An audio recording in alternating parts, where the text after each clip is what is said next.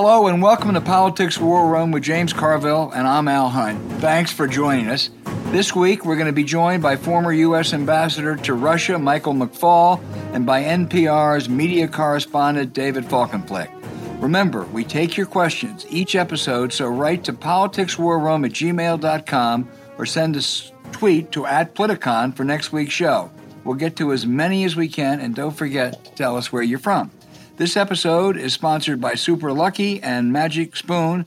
Please check out the links to our sponsors in the show notes, and we thank you for supporting our sponsors. It really helps make this podcast happen.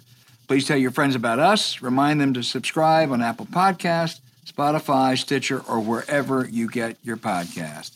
Uh, James, you doing well? Yeah, I, got my second jab, so I'm uh, excited about that. Got it Monday, and uh, you know, it, to staying as careful as I can be. The weather down here has really been been pr- pretty good here the last week or so. So uh, yeah, I'm about, we're about ten days away. But finally see my wife, a great relief, as it must be for you. Um, you know, on this week, we really need a split screen on the Biden administration and Congress and the Trump nightmare, which is not going to fade. Uh, I thought Biden had a good first week, robustly active, most importantly on the COVID relief, inheriting a mess, so things aren't easy. I have much more confidence than I did a few weeks ago. Uh, we have the adults in the room now Tony Fauci, Jeff Zients. Uh, but I think that the president is probably a little bit too optimistic. I don't think this is going to disappear by the spring. I hope it does, or I don't think we're going to be back to normal by the spring, I guess is what he's saying. My dream of going to Nationals Park in April, I think, is going to be delayed, but we're going to get there. As I say, we have the adults in charge. That makes me feel good. Meanwhile, Senate Republicans still are intimidated by Trumpland. 45, including Mitch McConnell, voted that impeachment is really not constitutional if someone's out of office. That flies in the face, face James, as you know, of most constitutional experts in logic. If an outgoing president commits an act of treason, which doesn't fall under the criminal code in the final months, that means he can't be impeached? Uh, it just it, it, it's a cop out. It's a cowardly cop out. And now Republicans like Susan Collins and Democrats like Tim Kaine, who I usually agree with and respect a great deal, are floating this idea of censuring him. The purpose of censure is to dishonor and disgrace. Well, you, you think that's going to dishonor or disgrace Trump? How can you go lower than you've gone already. So that's my take on this week. Give me yours. I, I, I like Biden's optimism. I, I, never, no one ever wins anything unless they think they're going to win it. Right. And I, think he knows his team. Uh, I like a leader that sets up and says, we're going to get this done by here. And I think it, it I think it puts a marker down. I, I was very, I was very impressed by his optimistic timetable. I mean, look, he's not you know, not like Trump, like denying the problem. This we go. This is a marker. This is what we're going to achieve. This is what we're going to do, and everybody clearly knows uh, what's expected of them. Uh, so I'm I'll take a little bit of a of a different view there. I actually very much like the fact that he was willing to put an aspirational number out there and put put put his name behind it. Uh, whether they can do it or not, I don't know. I suspect they can. I, I, I just from everything I know about the people that he has in place, they know what the fuck they're doing. And that makes a difference. Uh, in terms of Trump, anybody, if you have any doubt about anything, go to the site Just Security. There's a 10 minute video. It's the most devastating thing I've ever seen you can imagine, where it connects Trump's words to their words. And it has the entire time. This happened at this time, this happened at that time. I, I am you know, I, have been at loss to explain the Republican Party for, for quite a while. I, am totally at loss. Uh, and they were literally, they were saying, hang Mike Pence. And I, I, I, I'm not even going to try to explain these people anymore. I, I, I, it's just something that is disintegrated in front of my very eyes. I, I never thought it would. And I, I don't know how to come back and then we so well. Uh, you know, it, it, it, Rob Portman is quitting, and this, that, and it, it, just this is what thirty-five percent of the country wants, which is seventy percent of the Republican Party, and it's just not going to change. Yeah, I don't, I don't, I really don't see it changing. I always thought maybe there's a way you could, and you know, you should be respectful of people and everything. Man, if if this hasn't outraged you to the to the nth degree, there's nothing I can do for you. I said, I said I'm sorry. It, you're not supposed to say this, but that just if you in some way are not outraged by this, you're stupid. Or you're just stupid. And apparently, a lot of people are. Well, I, I, agree. I think there was a naivete in thinking that Mitch McConnell would end up uh, doing the right thing here. Mitch McConnell would love to have Trump killed. There's no question of that. But Mitch McConnell always has his finger up. He is politically shrewd, uh, not a great deal of principles. And uh, when he saw the way that wind was blowing in the Republican Party, not the country, uh, he, uh, I knew he'd cave. Uh, I never thought they'd get to, you know, whatever it was, 10 or 15 members. Uh, and I hope they stew in it. I, I, don't know. Based on the past, we're never sure of that. Wow. But uh, I think it's almost impossible to come even close to a conviction. I hope they have a good trial. They make the case. But when 45 Republican senators say, "Hey, you know, this is unconstitutional what we're doing," it's hard for any of them to turn around and then and then and then vote to convict him. I actually thought. So I think that's where we are. I thought the Ukraine thing was was stone cold guilty. I mean, what was there to even debate? look, whatever happens, and now they're going to take out Liz Cheney. Well. You know, our viewers need to know the story of Admiral Yamamoto was the Japanese admiral, was in the United States, was the most talented one. We had to take him out, right? Well, the, she's Yamamoto. She is the reason she kicked our ass in 2020 in the House. She's the one that went out and recruited all these people and, and you know, basically raised the money for them. Not all of them, but most of them.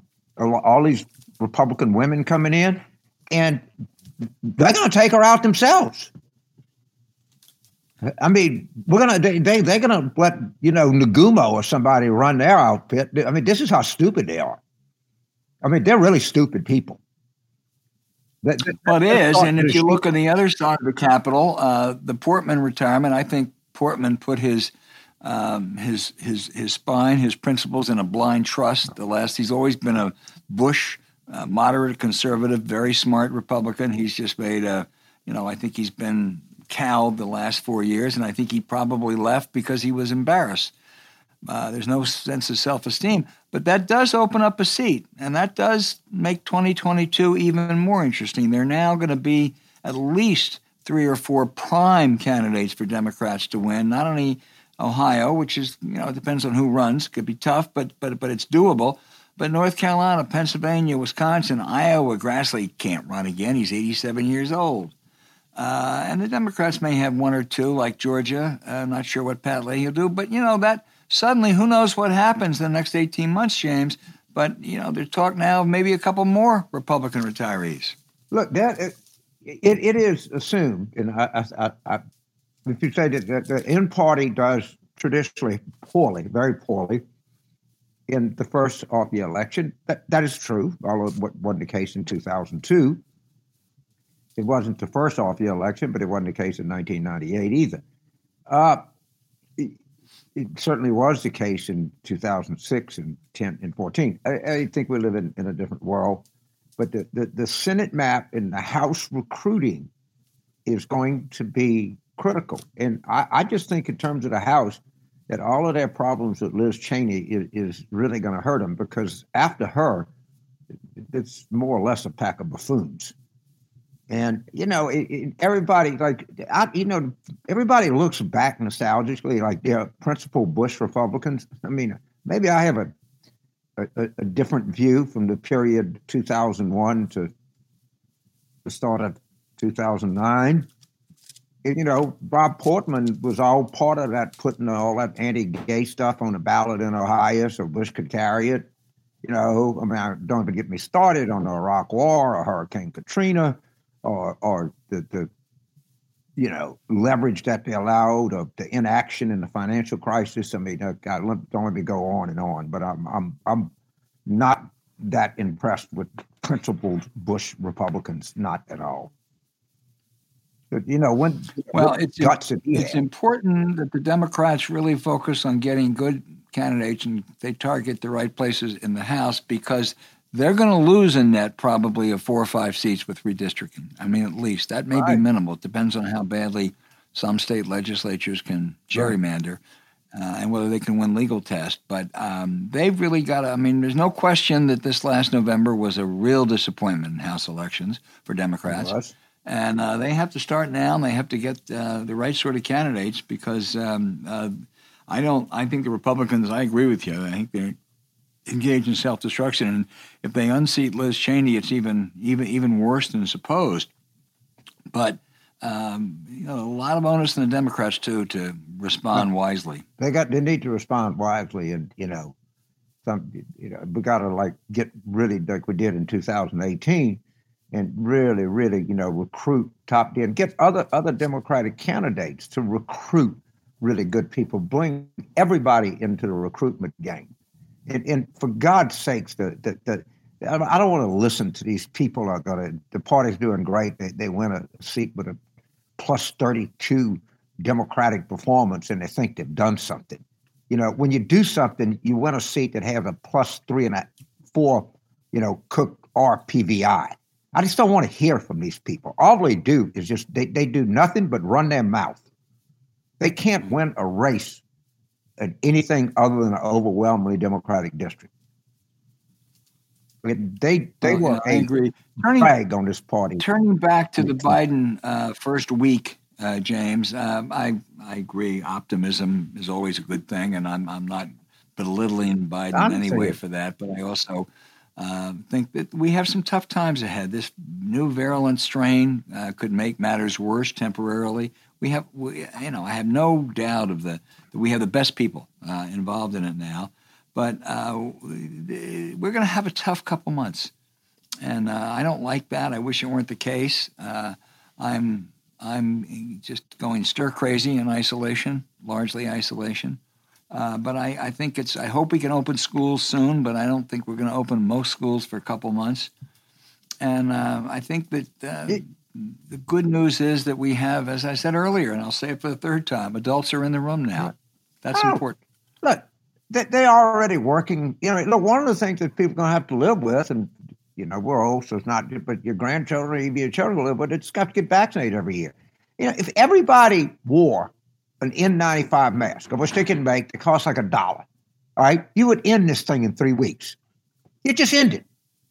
I mean, if if, oh, if you did certain things, and I'm not, I think we got, I think we got good people. I'll actually you know, is it going to be like we all be going to baseball games and you know April first? I, I don't know, but I I bet you we I bet you we'll be doing it May fifteenth.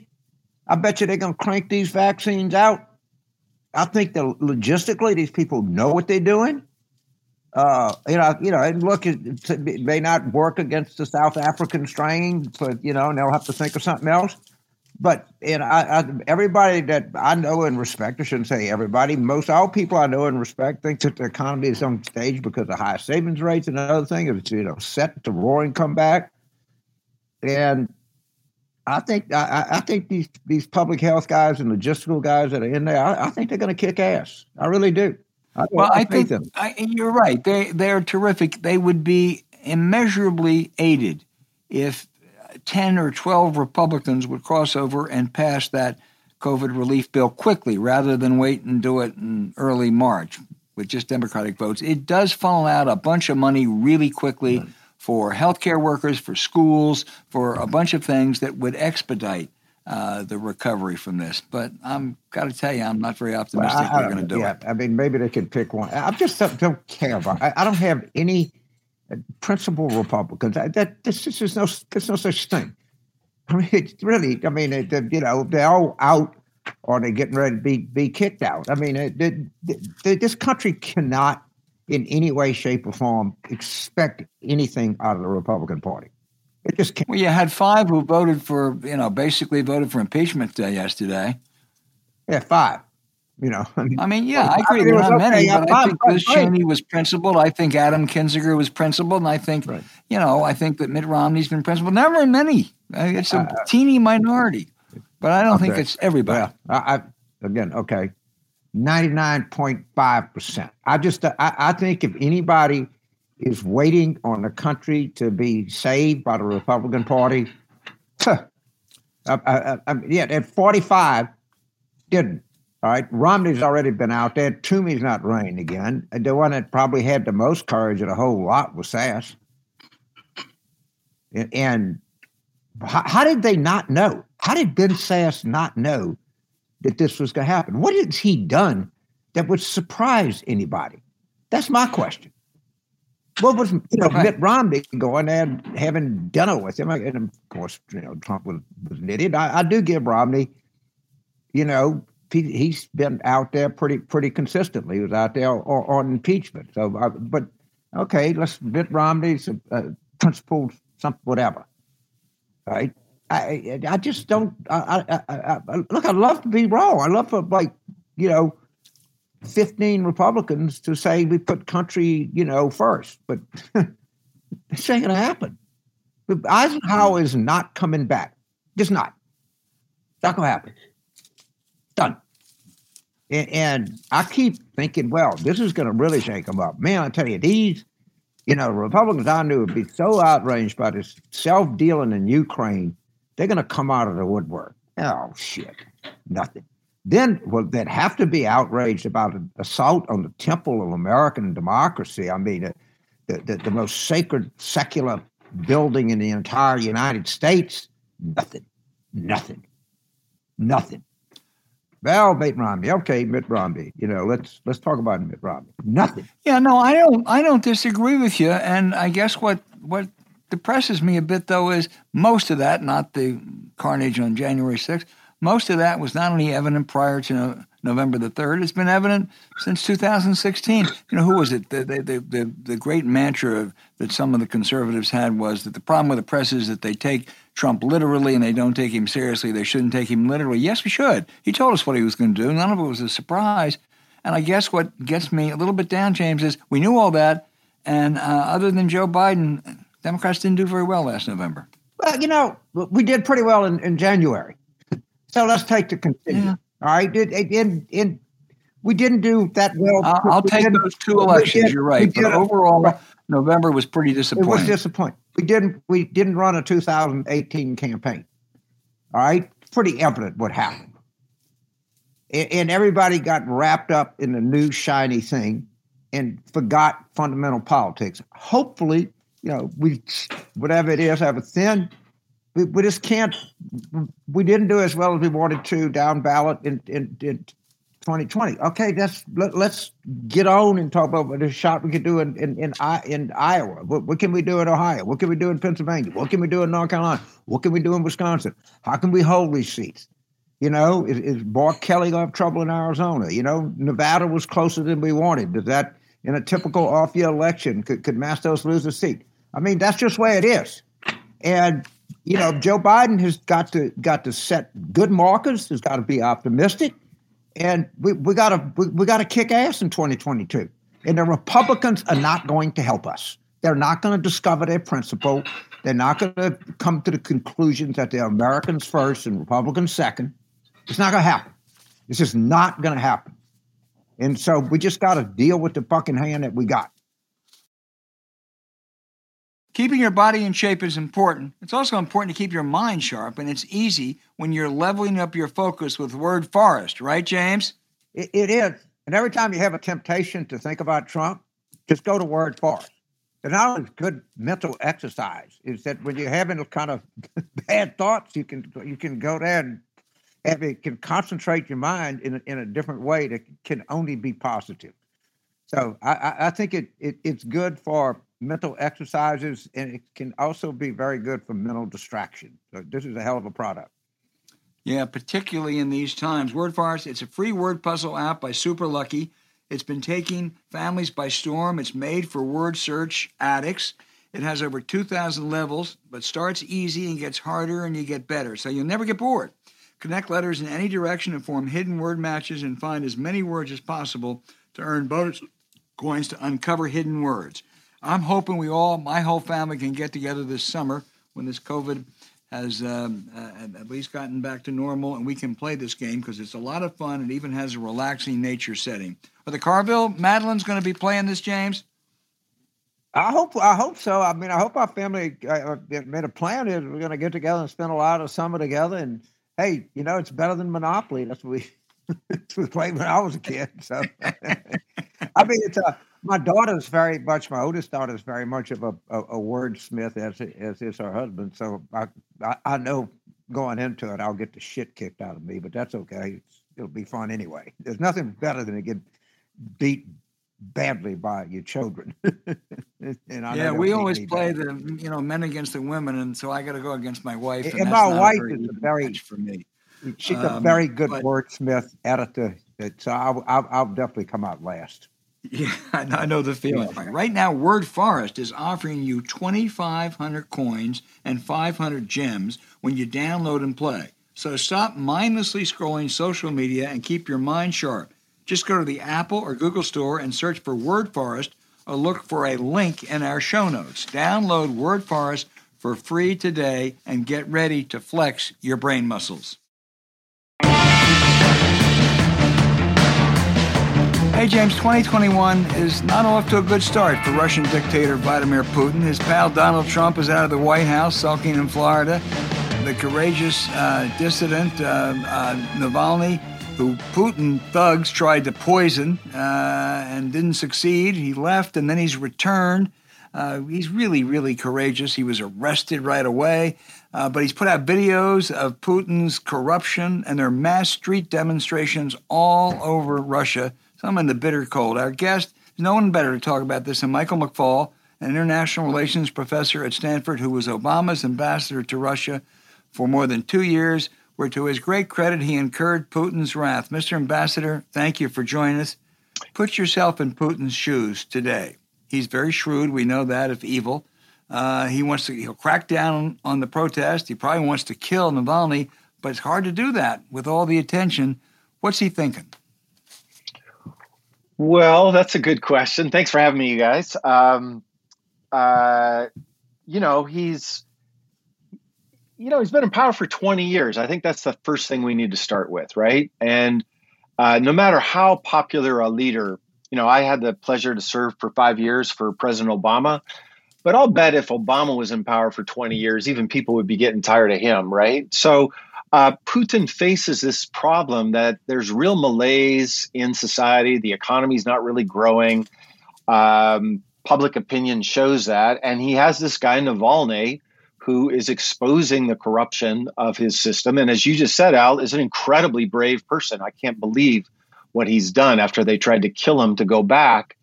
And so he faces a dilemma. He he arrested Navalny because he didn't think he could just let him come back and be free. But if he keeps him in jail, and that's my prediction that he will, he'll make Navalny a martyr. And Navalny will eventually become, you know, the Nelson Mandela of the uh, democratic opposition in Russia. And that's not a good scenario for Putin as well. And to add to that, as you rightly pointed out, uh, he's lost his friend in the White House and he has to deal with a very different president here in the United States. I, I want to get to Biden in just a moment, but one more question about Navalny. There have been lots of Russian dissidents in the past, and for all their courage, for all the protests, little has changed. Why is it? Why could it be different this time? And why doesn't Putin just expel Navalny again? Well, uh, I don't know the answer to your first question, and I want to uh, make your listeners aware that nobody knows the answer to your first question. Um, you know, I'm a political scientist here at Stanford. Uh, we're really bad at predicting uh, how regimes fall and how democratic movements succeed. Uh, by the way, I worked for five years in the government, and I can say the CIA is not very good at it either.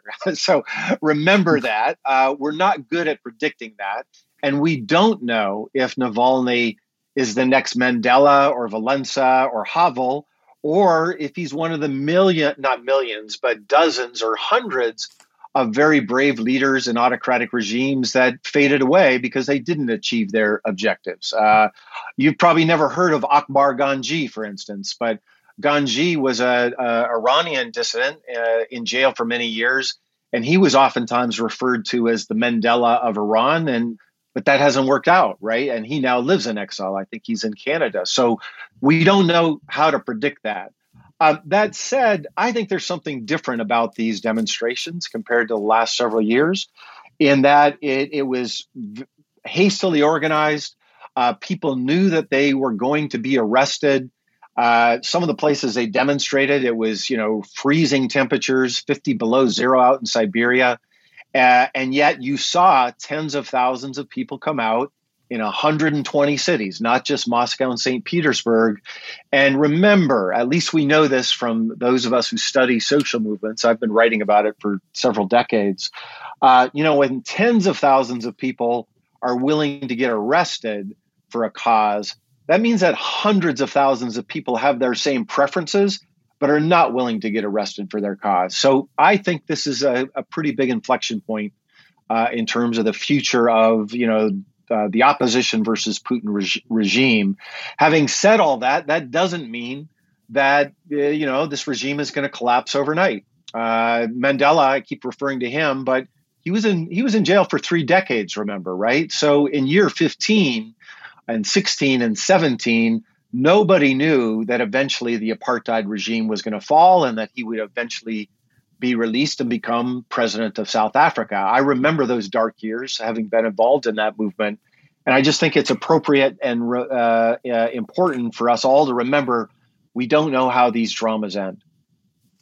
What actions should the Biden administration take as far as Putin and Russia are concerned? More sanctions? Uh, I mean, they want to deal with them uh, on the arms treaty, but on the other hand, uh, they should pay a price for their unconscionable uh, hacking uh, of America and what they're doing with the dissidents over there. So, what would you like to see Biden do? Well, first, he just talked to Putin yesterday, uh, first time since uh, he's been president. I was at the last meeting, by the way, when Vice President Biden met with Prime Minister Putin. That was back in 2011. Um, and I think in one fantastic readout, uh, whoever wrote it, uh, I think I know who wrote it, but I think that it was brilliant uh, somebody used to write these. And here's why because in one readout, you got exactly uh, codified what I think the Biden policy towards Russia is going to be. So, number one, engage with the Kremlin when it's in America's national interest. They said that, and they're going to extend the New START treaty. I think that's right. Number two, they're going to push back. They're going to deter and push back on Putin's belligerent ways. And you saw that in the statement. They talked about Ukraine, they talked about Navalny, they talked about SolarWinds, the cyber attack that they did on this. Brilliant. So they're going to contain and engage simultaneously. And then, third, uh, President Biden is going to talk about democracy and human rights. Uh, and that's why he mentioned very deliberately Navalny in the call. And let me be clear they mentioned Navalny in the readout. I, I assume he said something in the call. We only know what the White House told us they talked about, but that's that's the policy. I think that's great. I think that's exactly what's needed However, the devil is in the implementation. Uh, easy to have ambitions in terms of policy, a lot harder to implement them. And going forward, how you manage those three things simultaneously, uh, that's going to be difficult. And in particular, I think the rubber hits the road when we find out how far the new Biden team is willing to go with respect to sanctioning those individuals that were responsible for trying to kill Navalny. Uh, Navalny did something very clever. He's a, he's a very smart politician. Right before he got onto the plane to fly back to Moscow, he had his team list a group of Russian oligarchs, billionaires, uh, who he said, if you really want to punish Putin's regime for their attempt to try to kill me, don't just sanction a bunch of Russian intelligence officers, a bunch of low level colonels that nobody's ever heard of. You need to sanction these people because these people are the ones that enable the Putin regime, and they're the ones with assets in the West, in the United States. Um, now, you know, so he put the, you know, he put the challenge before the Biden administration. I don't know what they're going to do, but that will be an indicator as to how far they want to go in, in terms of sanctioning not just the kind of usual suspects, but these people that are closer to Putin. Well, I want to turn this over to James, but first I have to. I, am sure Biden will speak directly to him uh, because one of my favorite stories, which Bill Bradley ta- tells, when he went on a on a Moscow trip with Joe Biden, and they're sitting across from top Russian officials who were giving them the usual. And Joe Biden, Senator Joe Biden, then looked at him and said, "As we say in America, don't shit a shitter." So uh, I hope he told Putin that yesterday. I didn't know James that. Carville, go ahead. So, Ambassador, I want to go back to these protesters because I watched them, and the point you make is they, they weren't just Moscow state students in right. Moscow. They seem to be all over the country. And I don't care if you're Russian, 50 degrees below zero is goddamn cold. right? It's just cold. It doesn't matter. But but is this movement is it because we look at it, uh, uh, are these a, like a bunch of college kids or elites or are they welders and dental hygienists out there or from where you sit and just looking at it i keep looking at these pictures and try to bring them up and say hey what what kind of what is this person trying to tell me and how i know it's hard to be sitting in palo alto you know and trying to figure out what's happening in st petersburg but how, how deep do you think this dissension is, just from where you sit? Yeah, it's a great question. And um, uh, rather than just giving you my impressions, you know, there are some uh, sociologists in Russia. These are my friends trying to figure out the opposition. And I would say a couple of things right. that will resonate with you because I watch you on TV every night talking about these things in America. Um, uh, Putin's electoral base is very similar to Trump's electoral base, uh, in that uh, the the if you the more rural you are, the less educated you are, um, and the less wealthy you are, the more likely you are to support Putin. And conversely, the more urban you are, the more educated you are, and the more wealthy you are, you're more likely to support Navalny. And then there's a there's a generational thing there too. The younger you are, the more likely you are to support uh, Alexei Navalny. That you know, lots of surveys have been done, and that, that I think that's pretty clear cut. What Navalny's trying to do, uh, just like any politician, right? He's trying to expand his base. Uh, he wants to reach beyond uh, the the folks that have been supporting him, and he's doing that by exposing corruption. Right, uh, right before he left to go back to Moscow, uh, his team released um, this incredible video. I, I highly recommend your listeners to go watch it. It's called Putin's Palace. You can find it on YouTube. Uh, 90 plus million people have already watched it, and you can bet that you know the vast majority of them are Russians. By the way, it has English subtitles, so you can uh, everybody can follow along. And what you see there is just this incredible palace that that allegedly Putin built.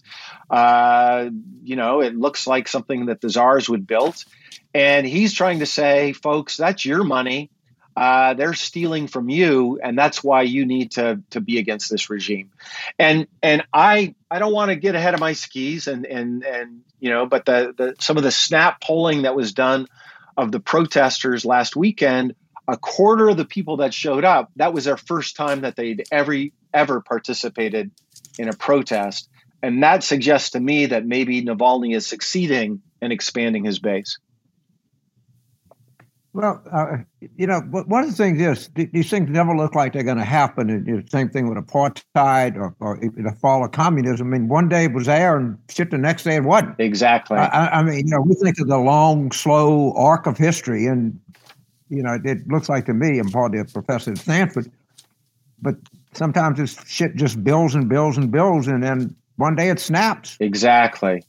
Well, you know, and and that's what you don't know. In fact, uh, you know, in my world, academic world, there's this this seminal article that was written about 1989, uh, and it's about falsified preferences, and um, uh, you know, I'm just I'm really cognizant of the fact that I'm talking to James Carville right now. So, uh, you know, you think about it, right? You know, in, in, in a democracy, if somebody calls you up and says they work for a polling firm and you kind of tell them what you want, but although we've seen in our country that that's less and less so because Trump supporters don't report their true preferences anymore.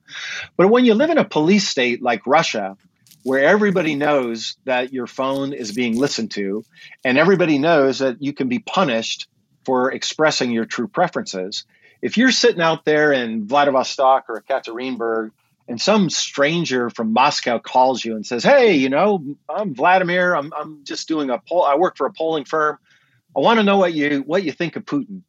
Um, there's only one rational response to that question uh, in Putin's Russia today, which is to, to say nothing or to say you support him. But your hidden preferences is that you know you probably would not reveal them, but the moment it looks like the tide is turning that's when these things you know, like you say, they build and build and build, and then just overnight, as we saw, you know, in in uh, Eastern Europe in 1989, they explode, and it, it, looked like the Stasi in East Germany was incredibly powerful, and you know, repression was very strong, and then a few weeks later, it all uh, collapsed. So I want to be clear: I'm not predicting that in Russia, and if I if I'm pressed to predict things, I think the drama in Russia will begin to happen after Putin is either not in power incapacitated. But but to say that everything is going to be the same for for years and decades, I think that's that also is a is a very naive prediction. So this is something that personally drives me crazy, and you may be uniquely qualified to answer. So we have all of these great institutions, Stanford, which is you know one of the I don't know five best you know, we got MIT, we got Berkeley, we got the University of Chicago, we got the Ivy League. I wouldn't get on a goddamn Russian elevator, all right? Much less a Russian airplane or drive a Russian car. Yet they kicked our ass technologically. They just came in, from what I know about this, I don't quite understand it, but it was some major technological coup. Yes.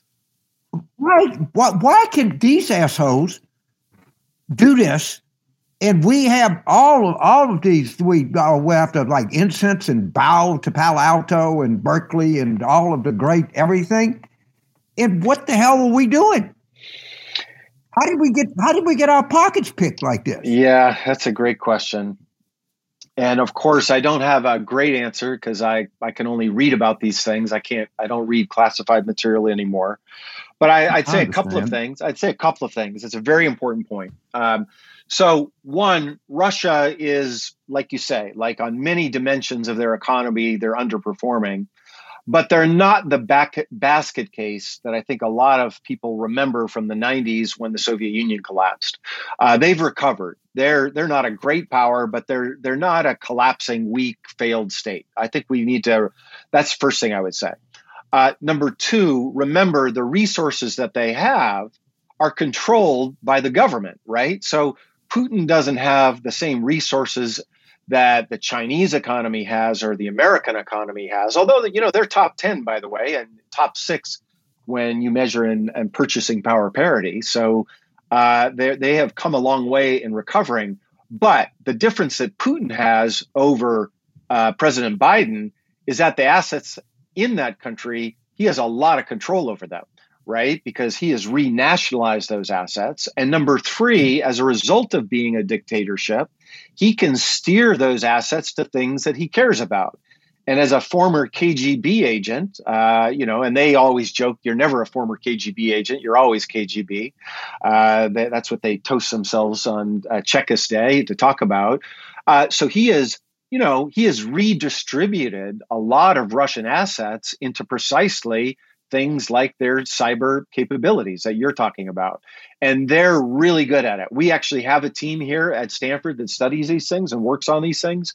And they're one of my colleagues, Alex Stamos, is studying this right now uh, on behalf of SolarWinds. And you know the forensics are showing these guys are really really good at it so they're taking their best and brightest scientists and mathematicians and putting them into that space.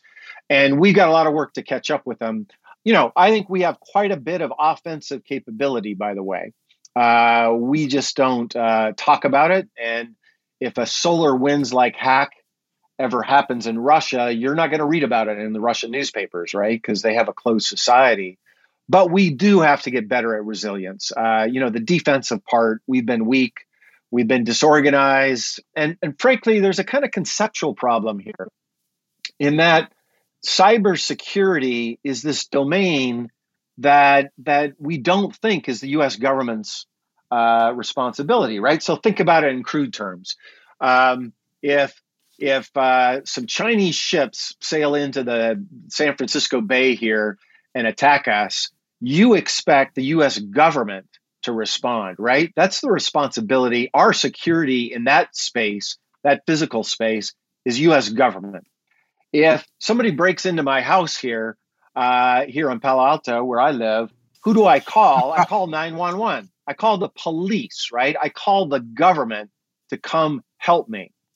when the Russians are trying to hack into my email, and by the way, they do this all the time with me, I'm a pretty high target for them. Who do I call? I call my IT guy at Stanford. Or in horror, bad cases, I get in touch with Google because I have a Gmail account, right? In other words, I'm supposed to defend myself personally against the Russian government. Uh, why is that? Why is that not a government uh, uh, capability? And I think we've got to, you know, we've got some work to do conceptually to say that physical attacks from foreign governments, yes, the Pentagon should defend us there, and cyber attacks, uh, the government should be, uh, uh, you know, playing a bigger role and not just have it as decentralized and personalized as it is right now. You know, Mr. Ambassador, I am stunned that uh, I know you're right. I guess I knew it, but that they have come so far economically. I remember when John McCain was saying they were a gas station masquerading as a country, and people thought that uh, they were on a downward slide, uh, and they're not China, the U.S but uh, they are they are not an impotent power, right? And uh, I guess that's the reality we have to deal with. Yes, I think you know. I just wrote about this uh, uh, recently in a magazine called Foreign Affairs. I think this is one of the fundamental misconceptions we have of Russia today, and I'm saying this analytically. Right, this is not a normative statement I'm making. Uh, number one, with respect to nuclear power, they're one of two superpowers in the world. Period. Number two, with respect to military conventional power, they're one of three great powers in the world. It's the United States, China, and Russia. And in some dimensions of that conventional power, I'm scared to death of the new conventional power they have on the borders of NATO between Russia and NATO. I I, I do I'm very worried about that border in terms of conventional power. Three, economic power. There they fall behind, right? 10th or 11th. Uh, but they're not the basket case that we've thought about in the past. And then fourth, ideological power. Uh, you know, we in America, we don't pay much attention to this, but Putin for the last 10 or 15 years has been devoting a lot of resources to propagating his ideas of orthodoxy, conservatism, nationalism, anti multilateralism, uh, you know, and he thinks that the liberal West is his enemy, the, the you know the liberal decadent West, and you know, so he he invests hundreds of millions, billions of dollars in that project. Things like Russia Today and Sputnik and NG. He's got his own NGOs, and he lends money to people like Le Pen in France.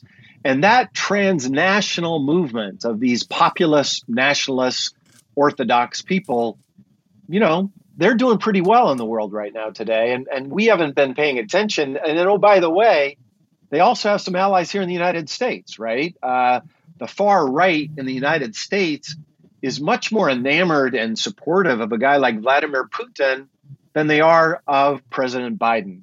Uh, and that's what's different about this ideological moment today, right? In the Cold War, it was the communist bloc against the, the free world. In this new world, this this ideological debate happens not between states but within them. So in Italy you have uh, Salvini, in France you have Le Pen, in the UK you have Farage, and here in the United States, you know, you got uh, extreme elements of the right that also support guys like Vladimir Putin. That's that's something I don't think we fully appreciate.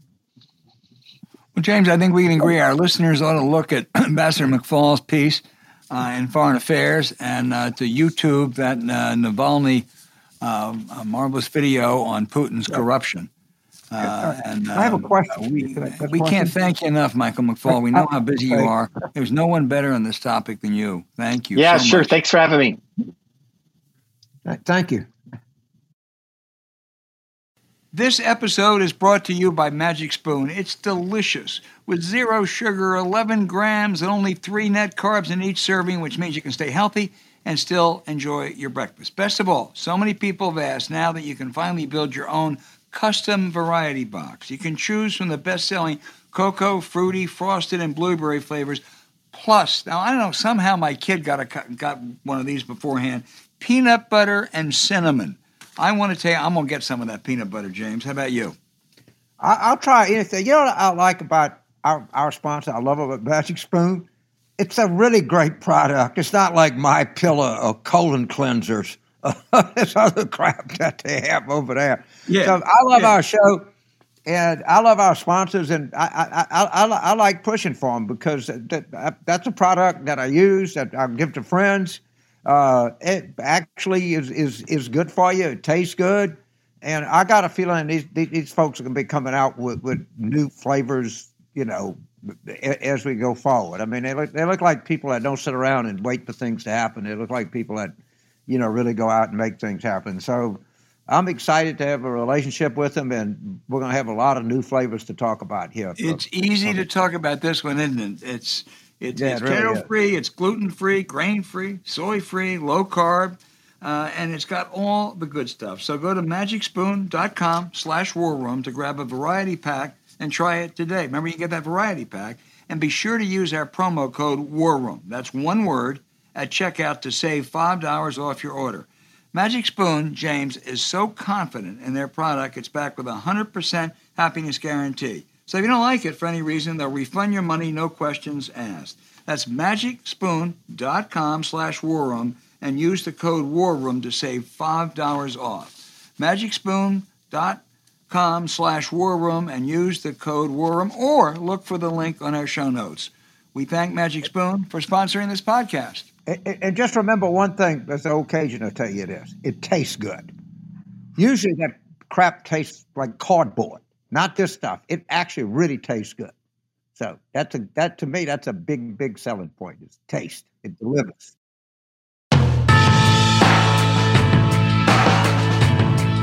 Hey James, David Folkenflik of National Public Radio, in my view, is the best media reporter in the country. While ago, he wrote a biography of Rupert Murdoch, which remains one of the best takes on that media mogul. He's closely following the media today, especially cable television, as the Trump uh, White House ends and we begin a new era. David, uh, first of all, welcome and thank you. Fox News has dominated cable for a long time. It flourished under Trump. You know, no, I saw in an interview the other day on NPR that they're caught in the pincer now. There's a threat from the right. Where do you think Murdoch is going to take him? Is he going to go hard right? I got to tell you, Al, it sure looks like it. Uh, right now, uh, he appears to be trying to ward off the threat from his right flank, and that is in the in the post-election period. Fox News sure was sympathetic to a whole lot of what proved to be garbage claims about uh, widespread electoral fraud. The idea that people were somehow uh, convening to cheat uh, President Trump and his supporters of Trump's victory. Biden, of course, won significantly and, and notably. Uh, and at the same time, Fox is still tethered to reality.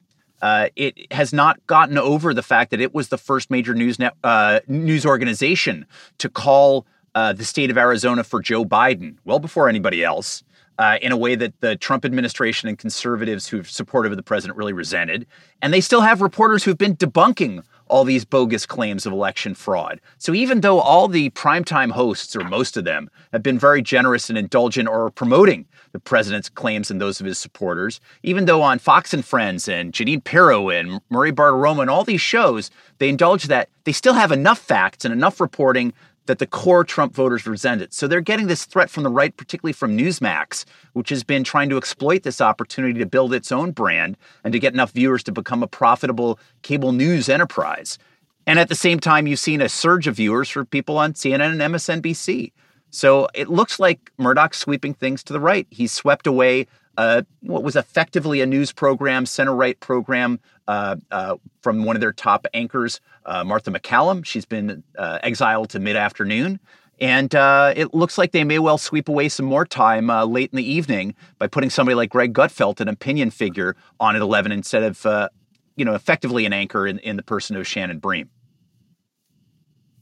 Yeah. Um, is Newsmax and OAN really a threat? I don't think they're a threat in the sense that uh, OAN is going to get a significant chunk of Fox viewers. I mean, you're talking about a tiny audience, and I think you're homing into something really uh, worthwhile here, Al. Newsmax is not likely to uh, take away half of Fox's audiences or or a huge amount of Fox's profits. What they are going to do is force Fox to compete with core Trump supporter, which overlaps rather neatly with the really a hyper loyal Fox viewer. And so if they're getting some of their viewers stripped away, and if also some more independent minded viewers are like, look, this stuff is too propagandistic for me, I've got to go to some place I think I can get more credible news. Uh, they're going to see an erosion here. And I think it's really one of these moments where Fox has to figure out what it is and what it stands for, and whether the news part of Fox News is going to be a, a, at least a defining element. You know, I used to say about Fox, and, and I, I said this the other day, that Fox was the place where the tail wagged the dog. Yes, it's it's got reporters and it's got journalists, but that's not the point of Fox News. The opinion is the point of Fox News, and the tail has wagged the dog. Right now, it seems as though the tail is about to eat the dog. Right, where where opinion is the only thing that matters. And wow. if you look at their news programs, one of the uh, not so subtle moves they've made is to infuse and stuff those news programs with a lot of the more outrageous sound bites from their opinion shows. So even as they've diminished the amount of real estate news controls at Fox News, they've also diminished the number of minutes in any given news hour that actually is devoted to news coverage, putting in a lot more opinionary and incendiary rhetoric in there from its own uh, personalities at night. Well, David, the, you know, I think you got into this in your book, but one of the, I mean, the secrets, no secret to it, but uh, one thing, Roger Ailes just understood grievance, and he played on grievance, and that's part of the reason they continue to flourish with Trump. Uh, but Joe Biden, uh, you know, really is not the handiest villain, I would think. Uh, with Barack Obama, they had race. Uh, and I'm sure Tucker Carlson and Lou Dobbs will do their rants about race and immigrants. But uh, do they need a new villain? You know, you've hit on so many key things about the Fox formula over the years. Uh, the Roger Ailes, who helped m- make Fox the success it is for Rupert Murdoch, um, did bake into the recipe or the equation uh, grievance from the outset. And it was always part of Fox's coverage to select stories to stoke that grievance, often explicitly against the rest of the news media or about things that were other to their viewers. Well, Barack Obama, as you say, you know, African American, son of a Kenyan, you know, hardly could be more made to order. What do you do with Joe Biden? You know, this guy from Scranton talks about this. Well, you go after his son, who's certainly a deeply flawed figure. And hey, look, as a journalist, I think it's perfectly valid to examine Hunter Biden's business ties, see if there's anything improper about other Biden family members. But it, it's got to be based on facts and reporting. I think that you're going to see a lot of focus on auxiliary stories. I think they're going to look really hard at ways in which they can exploit Kamala Harris, first female to hold national office. That is uh, one of the top two jobs on the executive as vice president. She is uh, African American. She is uh, Asian American. Uh, these are going to be things they go after. Uh, I think also they're going to find other lesser stories to focus on. Uh, the fact that a transgender health official from the state of Pennsylvania, well credentialed, was elevated to a top role at Department of Health and Human Services under the Biden administration. Well, they've they tried to make a meal out of that. They've tried to find stories away from Washington that stoke a sense of grievance or a sense of, well, what about this outrage? And you're seeing this play out on their uh, evening shows. Tucker Carlson, you mentioned, but even Bill Hemmer one of their anchors on the news side, ostensibly, somebody who came from CNN, uh, you know, he's talking about things in tones and expressions of outrage that seem to me to be policy discussions. You know, he he presented to to one guest the idea that Joe Biden had essentially uh, banned or suspended all drilling for oil and gas on federal lands as though it was an absolute betrayal of the American working class. And while I think you can raise questions about the implication of that policy, it just seemed to me much more in line with what you would have expected to see from a Fox News opinion figure than one of their anchors. Right. James Carville. So, so David, I, I actually watch a lot of Fox and Newsmax. Yeah. I, I don't know why, but I do. And the, what I say about Newsmax is they're really starting to get pretty good guests. I, I, I mean, whatever it is that the, you know, I mean, really right. I mean, people that, that I, I like laugh at, but but they they they they get they're starting to get some top end people that believe that they can communicate with what their donors or voters or whatever it is that they're trying to communicate with. On the Fox end, and I'll, I'll ask you to respond to this. I, I, I think Tucker and Hannity are, are, just they're panicked, and I mean you, you can see when you. But I, I know Tucker well. You can see it in their face. I mean, they're like, you have to listen here. I'm the, and, and they're very, very big into the, the tech company yeah. mob uh, that you, are being put upon is huge, huge thing. And uh, you know now they, they, I don't know if they need Biden. Big into Biden's trying to get rid of girls' sports, but when you you look at their faces, which I do, they they give you they they give off the aura that you know I am the only person between you will tell you the truth right here. You know they say that I can't say that NPR. I'm not allowed to say that NPR is, is a bunch of liberal coastal elites. But I just said NPR is a bunch. But that, you know, and I will fight NPR to the death to be sure that your life is elevated. And I mean, you're literally getting that kind of stuff on there. And I don't know, my, you know, just looking at them over the past couple of weeks, I find them going harder and harder and almost like a sense of, of, of and they're doing these Hunger Games at that seven o'clock yep. Eastern spot, and they're all trying to out crazy the next one. I, I you know, I, I think you're being judicious in your evaluation. You know, I, I, had a college uh, a roommate who always accused me of being the Nick Carraway of the bunch, uh, n- never judging harshly enough.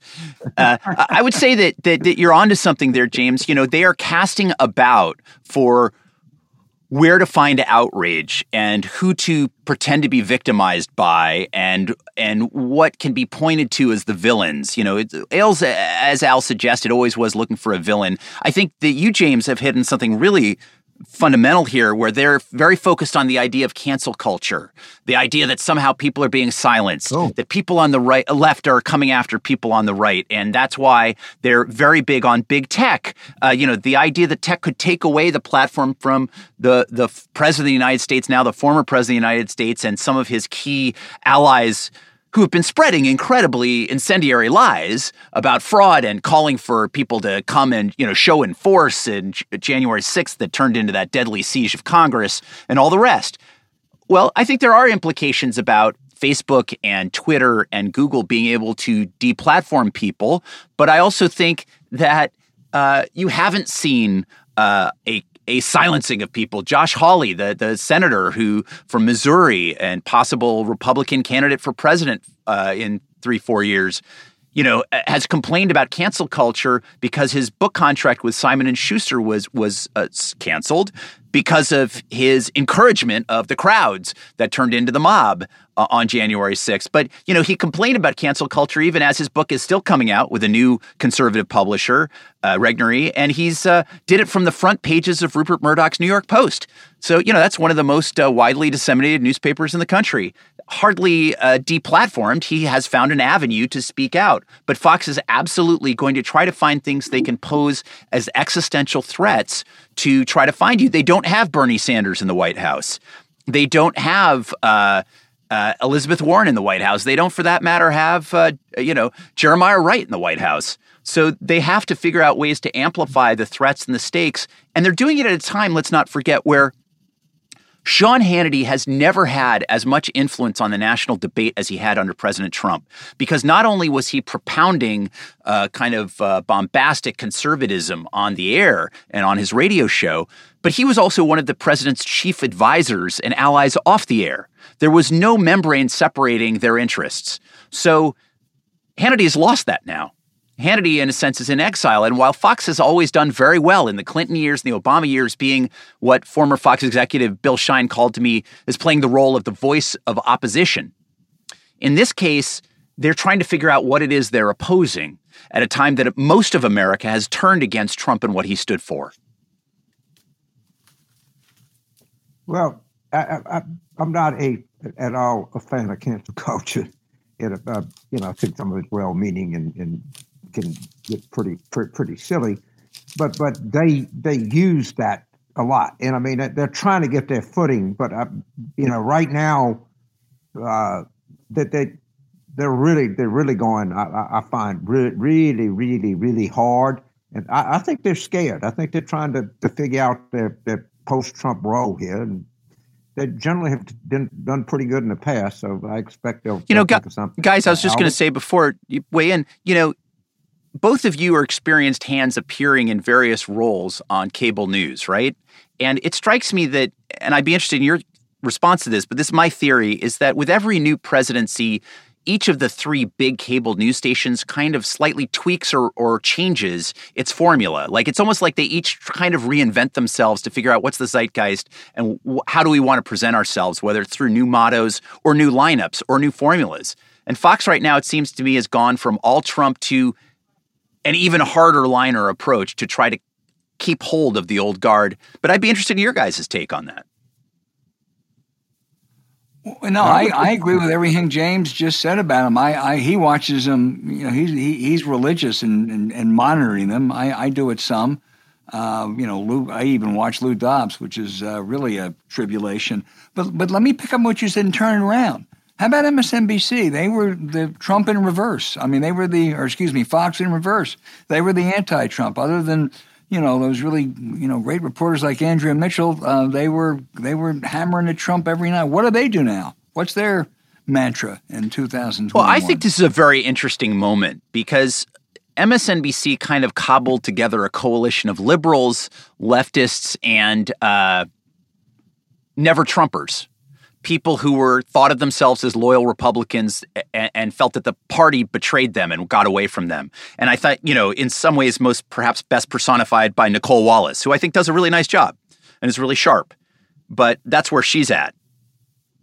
Right now, MSNBC has to decide, you know, as they're watching this play out, as they look at Republicans who have been disaffected from their their own party you know, does that mean the tent is big enough to include them when a Democrat is in the office, in, the White House, in the Oval Office?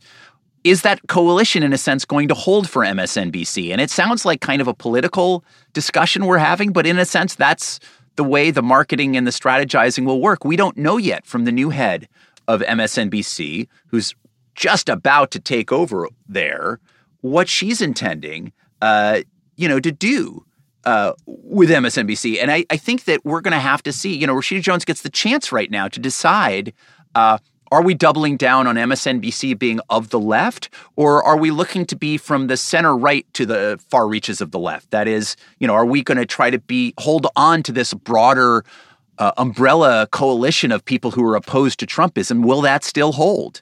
And I don't think we know the answer yet. I mean, I think it's it, they're lucky that Joe Biden won uh, as opposed to somebody more on the lib- more liberal wing of the Republic of the Democratic Party. He, you know, is sort of considered a centrist Democrat, and therefore can appeal to the kind of uh, Republicans who are never Trumpers. Uh, but I don't think we know fully. We know that they've t- tested the moment. And you see a lot more uh, hosts of color than you did a year, two years ago, and you're seeing more uh, female hosts than you did a few years ago. And so I think they're trying to tap into that sensibility in society at large as well. But that's all before Jones came on board. They're now, Phil Griffin has stepped down, and she's going to have the chance to determine and set the future. We don't know there. Similarly at CNN, Jeff Zucker has been there for quite a while now. Uh, it looks to me as though he'll stay on, but there had been talk he would leave. Maybe at one point thought he might run for mayor of New York. He's ruled that out. Uh, it looks like he's going to figure out some detente from my perspective, with AT&T, the new parent owners of CNN, to stick around there. But I think CNN's going to have to decide what it stands for, other than being resolutely, journalistically, and in its its opinionated voices against what Trump offers. Well, David, I think it's also true of newspapers. I mean, I don't think the Times and the Post played the kind of angles that MSNBC did, but they clearly flourished during the Trump years. I mean, their circulation skyrocketed, and I, I want to quickly add here that the legendary now Post editor Marty Baron announced his retirement. I think they do great journalism, but are they worried about losing, particularly some of those digital subscribers now that there's not Trump? Right. We've heard so much about the New York Times and its uh, digital subscriptions, right? They now have more than 5 million subscribers. But wasn't it something to see as uh, Marty Baron announced his retirement that the Washington Post has over 3 million digital subscribers alone? And they've got to have many hundreds of thousands of paying print subscribers still. Uh, and so that means that they're really on an astonishingly strong financial footing. And yes, I do think that the robust and intense enterprise reporting you've seen from the Times and the Post in particular have enabled it to connect with the American public, uh, or at least sufficient level of readers that they value it to pay for it. Uh, every day, and I think that's been great for them. I think what they expect is not a fall off, uh, uh, falling away of subscribers, but a falling off of the dramatic growth in digital subscriptions. So I don't think they're going to see the sort of nosebleed like ascent uh, uh, for those for those revenues. They're going to have a slower growth, but I think they expect to retain people uh, even in the Biden years. Yeah, James. I, I, think when you do your next book three years from now in the media, tell me the, the book title is going to be the great, the great reshuffle because it's obvious that the three talking about the three cable networks it, you know, each one in their own way is sort of going under a, a post-Trump reevaluation. I think what's going to happen is is Fox is going to really double down on its kind of cultural resentment and its kind of anti-elite, anti uh, whatever the, the moment they can get.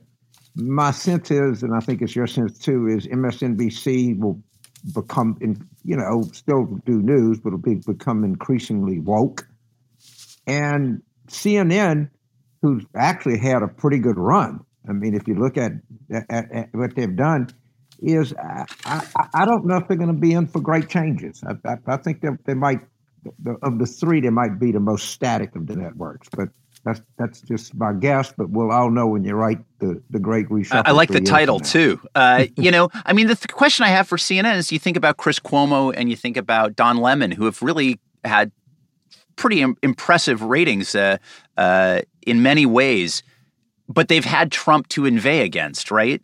Uh, and they could do it right. in what they would right. argue is, and their critics would argue is not, but they would do it in a way that they would argue is non-ideological because Trump, uh, you know, trampled so many norms. He seemed to violate so many uh, laws in it in certain ways. Certainly violate his responsibilities as president. The question of the pandemic. I mean, there are plenty of things to knock him with hard. That's a that is you know that juices the adrenaline for viewers. It gets them to come back after the commercial break and stick around. Uh, it gets them to tune in night after night. There's been a, a soap opera and a drama that the biden people are uh, working feverishly to uh, de-escalate right? And to to offer a sense of this isn't it you know no drama obama part two in, in terms of the tone and the tenor even if that's not the way biden always himself carried himself that's what they want for this administration. That's what they're signaling. And so I think CNN, in the absence of I- intensity of news, CNN's going to have to figure it out. Right now, we have a pandemic. Right now, we have uh, intense uh, financial strain on the country, a, a recession. Uh, real, real hardship for a lot of Americans. Uh, we've got a, a, time of great tumult in Washington, just in terms of policy and politics. So I think they'll do fine for the coming months. But let's say things get a little calmer. I don't know what it is CNN's going to be offering except the notion that if things break, they're going to be right there for you. Yeah, I, I agree. That's their big advantage is that they spend a lot of money on infrastructure. Yeah. So it's a big story, you know, the, the, the, the, plane crash, they, they, they get the best, you know, plane consultant on to explain it to you. I, I, I think Sanjay Gupta. and they, really I was going to say, you're right. They've done a really good job on the COVID. Yeah, I, I mean, I, I think that political stuff uh, is, is, you know, Paul and, and and people like that are good, but I, I don't think they're very deep. Of, I, I don't know if they really care that much about having in-depth political stuff, but I, I don't think they're they're particularly good there. But on a lot of other stuff, that that, that, that they're really good. If there's a big event, it's kind of weird. You, you you go to them first, and that that that was not always the case. Yeah, I can't imagine a Don Lemon or a Chris Cuomo show without Trump. David, I don't, I don't know what they're going to do. well, do. I think this is these are the moments where they have to think hard, and it's they have to think hard both journalistically, but really they're thinking about this in terms of programming. They're thinking about this in terms of what are, tone are we trying to capture? What audience do we think will get loyal here? How are we going to do this and fit within our brand of CNN? You know, before Trump Zucker had had some success really getting these kind of non-news shows like the Anthony Bourdain shows, the adventure shows and travel shows that actually some of which were quite brilliant. Uh, and th- in ways in which it was more news magaziney and, and, and, more lifestyle, but in a way that was often, not always, but often thoughtful. And then Trump came, and the news was too vital. Like this was a, a reasonable uh, time at which to devote yourself fully to what's happening to news, even if you know, CNN did a lot of things right, even if you can point to some things they really got wrong and sometimes they got very overheated. I think the real question is, as we're talking about the tenor of their prime time, how do you do that in the age of calm, in the age of at least a projected competence? You know, let's hold Biden accountable. Let's do that. But it's hard to talk about him around the right. clock. Yeah. Boy, I'll tell you, uh, I, James, we're not going to have to wait for that next book of David Folkenflik's. We can follow him every week because uh, he's on top of this, as we have just seen. David, you're a great guest. We really appreciate it. And we hope hey, Al, back. it's my great pleasure to talk with you both. Thanks for the invite.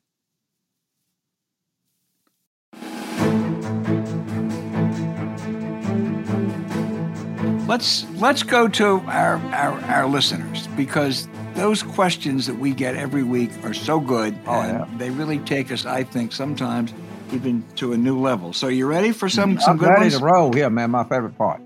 I'm gonna start at home this week. We've been kind of favoring people across either the Pacific or the Atlantic pond, but let's start with David in Lynn, Massachusetts, who says, "Why are so many people concerned about Trump's influence after Biden gets inaugurated?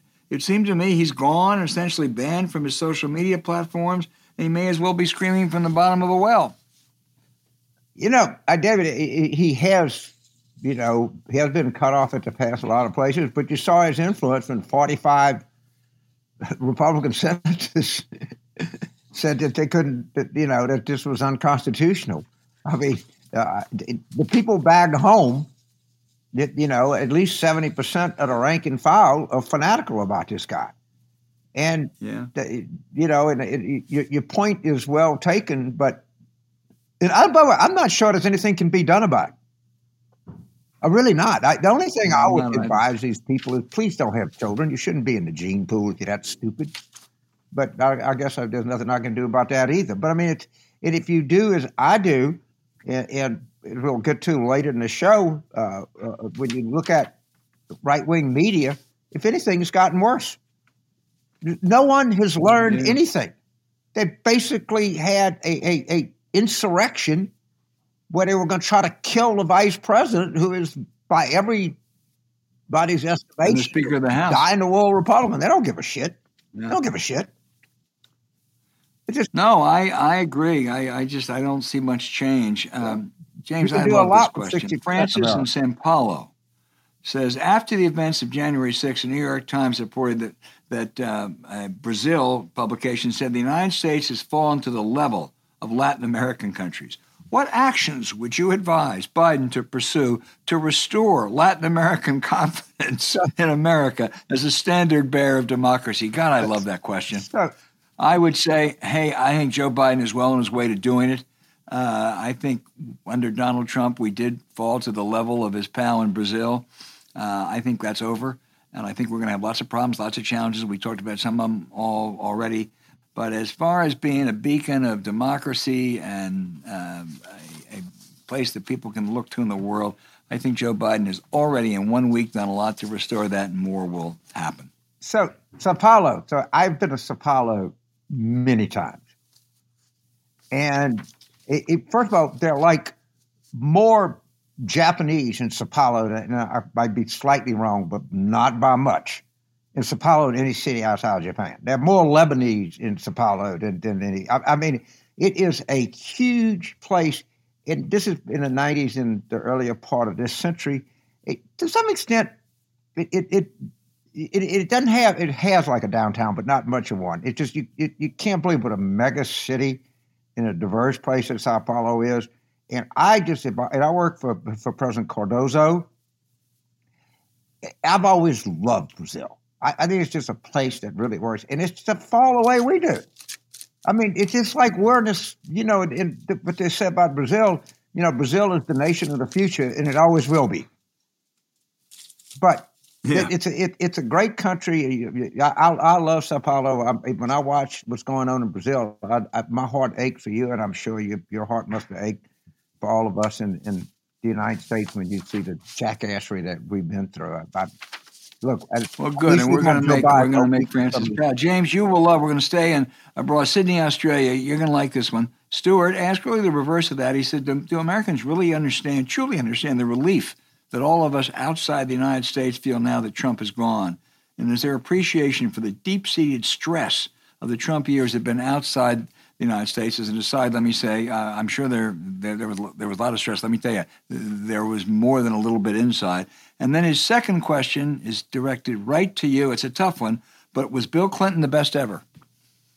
Well, I, I would say this: if, if, you look at, if you judge the, the, the, metrics of the United States on January the twentieth, nineteen ninety three, and January the twentieth, two thousand one, kind of hard to argue otherwise. All right, you can you, you can argue causation or correlation, or they had this, they didn't have this. It was this. It was widely believed, reported, and said on multiple occasions. I'd be glad to show this that in the year, the beginning of 2001, the United States, militarily, culturally, and economically, was the most ascendant nation since ancient Rome. That's a fact. So we can, the, the Andy Clinton people can figure out, well, it was really more about what Reagan did in 1984. It was really more about the end of World War II. It was really more about this. That is just that is just a simple fact. That was a widely held view around the world. So I'll, I'll, I'll stand on that record pretty good. But thank okay. you for the question. Pablo and uh, uh, excuse me, I'm a Sherry in Santa Rosa, California. Ask if we have any thoughts about particularly notable Senate elections in 2022. We really just covered some of that, but uh, watch Wisconsin, Pennsylvania, North Carolina, uh, Iowa, and now Ohio on the Democratic side. Um, you know, you got to worry about Georgia, um, maybe Arizona, although I think Mark Kelly will be a very strong candidate uh, for reelection. Uh, and I think that the Republican Party out there is so screwed up that uh, I would not put Arizona on any high worry list right now. Yeah, I, I, but if you if you have anything like approaching a 2010 or 14, you, you could lose like New Hampshire. You know, there's some idea that maybe if if Leahy doesn't run, that very popular Republican governor, very, very moderate, yeah. liberal. I, I mean, as a if, if you want to worry, there's any. Oh, what about Florida? I just, just I, let's stop giving up on Florida. The last time they had a Senate election in Florida, we lost by 10,000 votes. And, you know, I think Val Demings, yeah, uh, you know, would be a pretty strong goddamn candidate in Florida. And, and Rubio, uh, that's where I'm going to spend my time. If we can get a good candidate, I mean, you talk about the most disappointing, pliable, I, I mean, Lindsey Graham is a joke. All right, forget him. Rubio is every bit as odious as Lindsey Graham. In, in, uh, uh, in Florida in 2018 passed felons' right to vote by 60%. Florida in 2020 passed a $15 minimum wage by 60%. All right.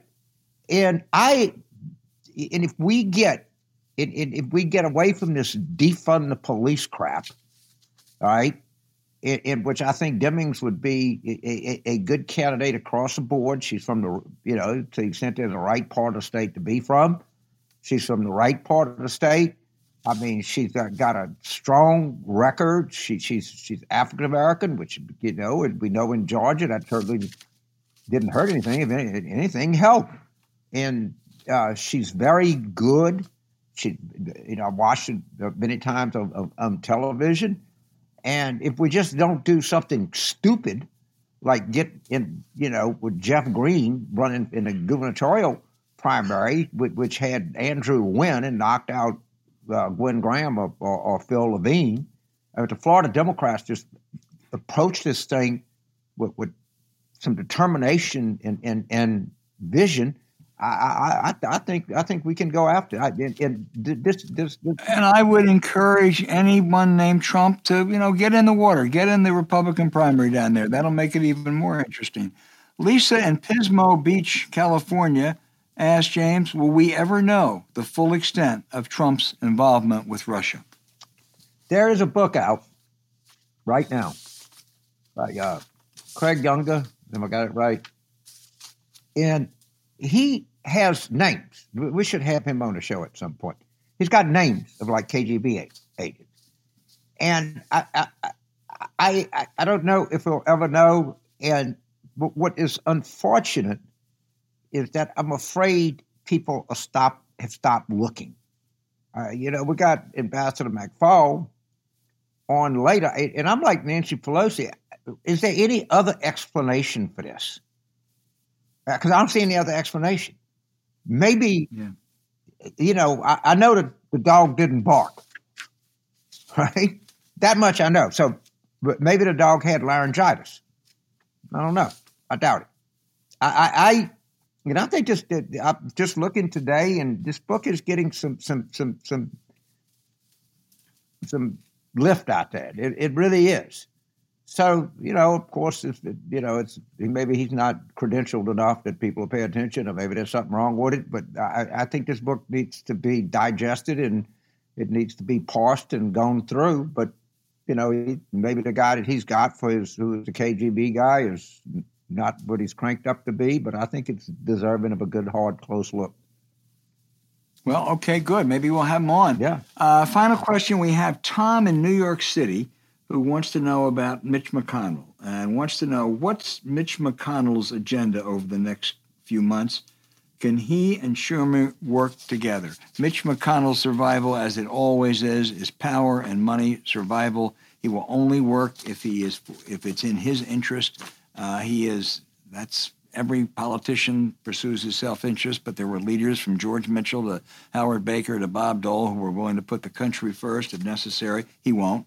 And uh, I'm not very optimistic about much that could occur in the Senate. They said today, James, they're going to filibuster the Homeland Security Secretary. I mean, of all times, you don't want to have a filibuster of a, of a top office. It's Homeland Security. No, it's just a, you know, going through the motions. It only takes a majority vote. They'll confirm the person whenever Schumer wants to bring it up. But I think that tells you what Mitch McConnell's up to. You know, in some ways, Mitch McConnell is, is almost a perfect creature. I, I, mean, you have people that are, are, are, just driven by power and ambition, but every now and then they got some side of them, and you go, well, they're kind of human side, right? He has no. Mitch McConnell is, is, a man that is literally devoid of humanity. It doesn't even cross his mind. He thinks that such that silliness, emotion, you know, sense of responsibility, duty.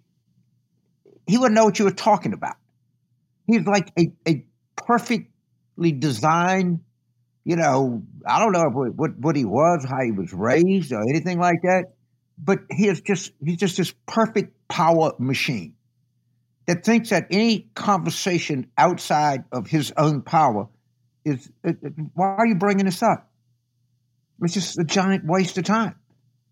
And you know, everybody looks for this little thing. Oh, maybe Mitch McConnell's it. Maybe Mitch McConnell's that he doesn't really he, he doesn't have the same human connection that that other people have and i i, I think like people are going to study him for a long time. It, it, in, in some ways he's not in a sense of like he's an evil person. He's he's as evil as he has to be to perpetrate his own power.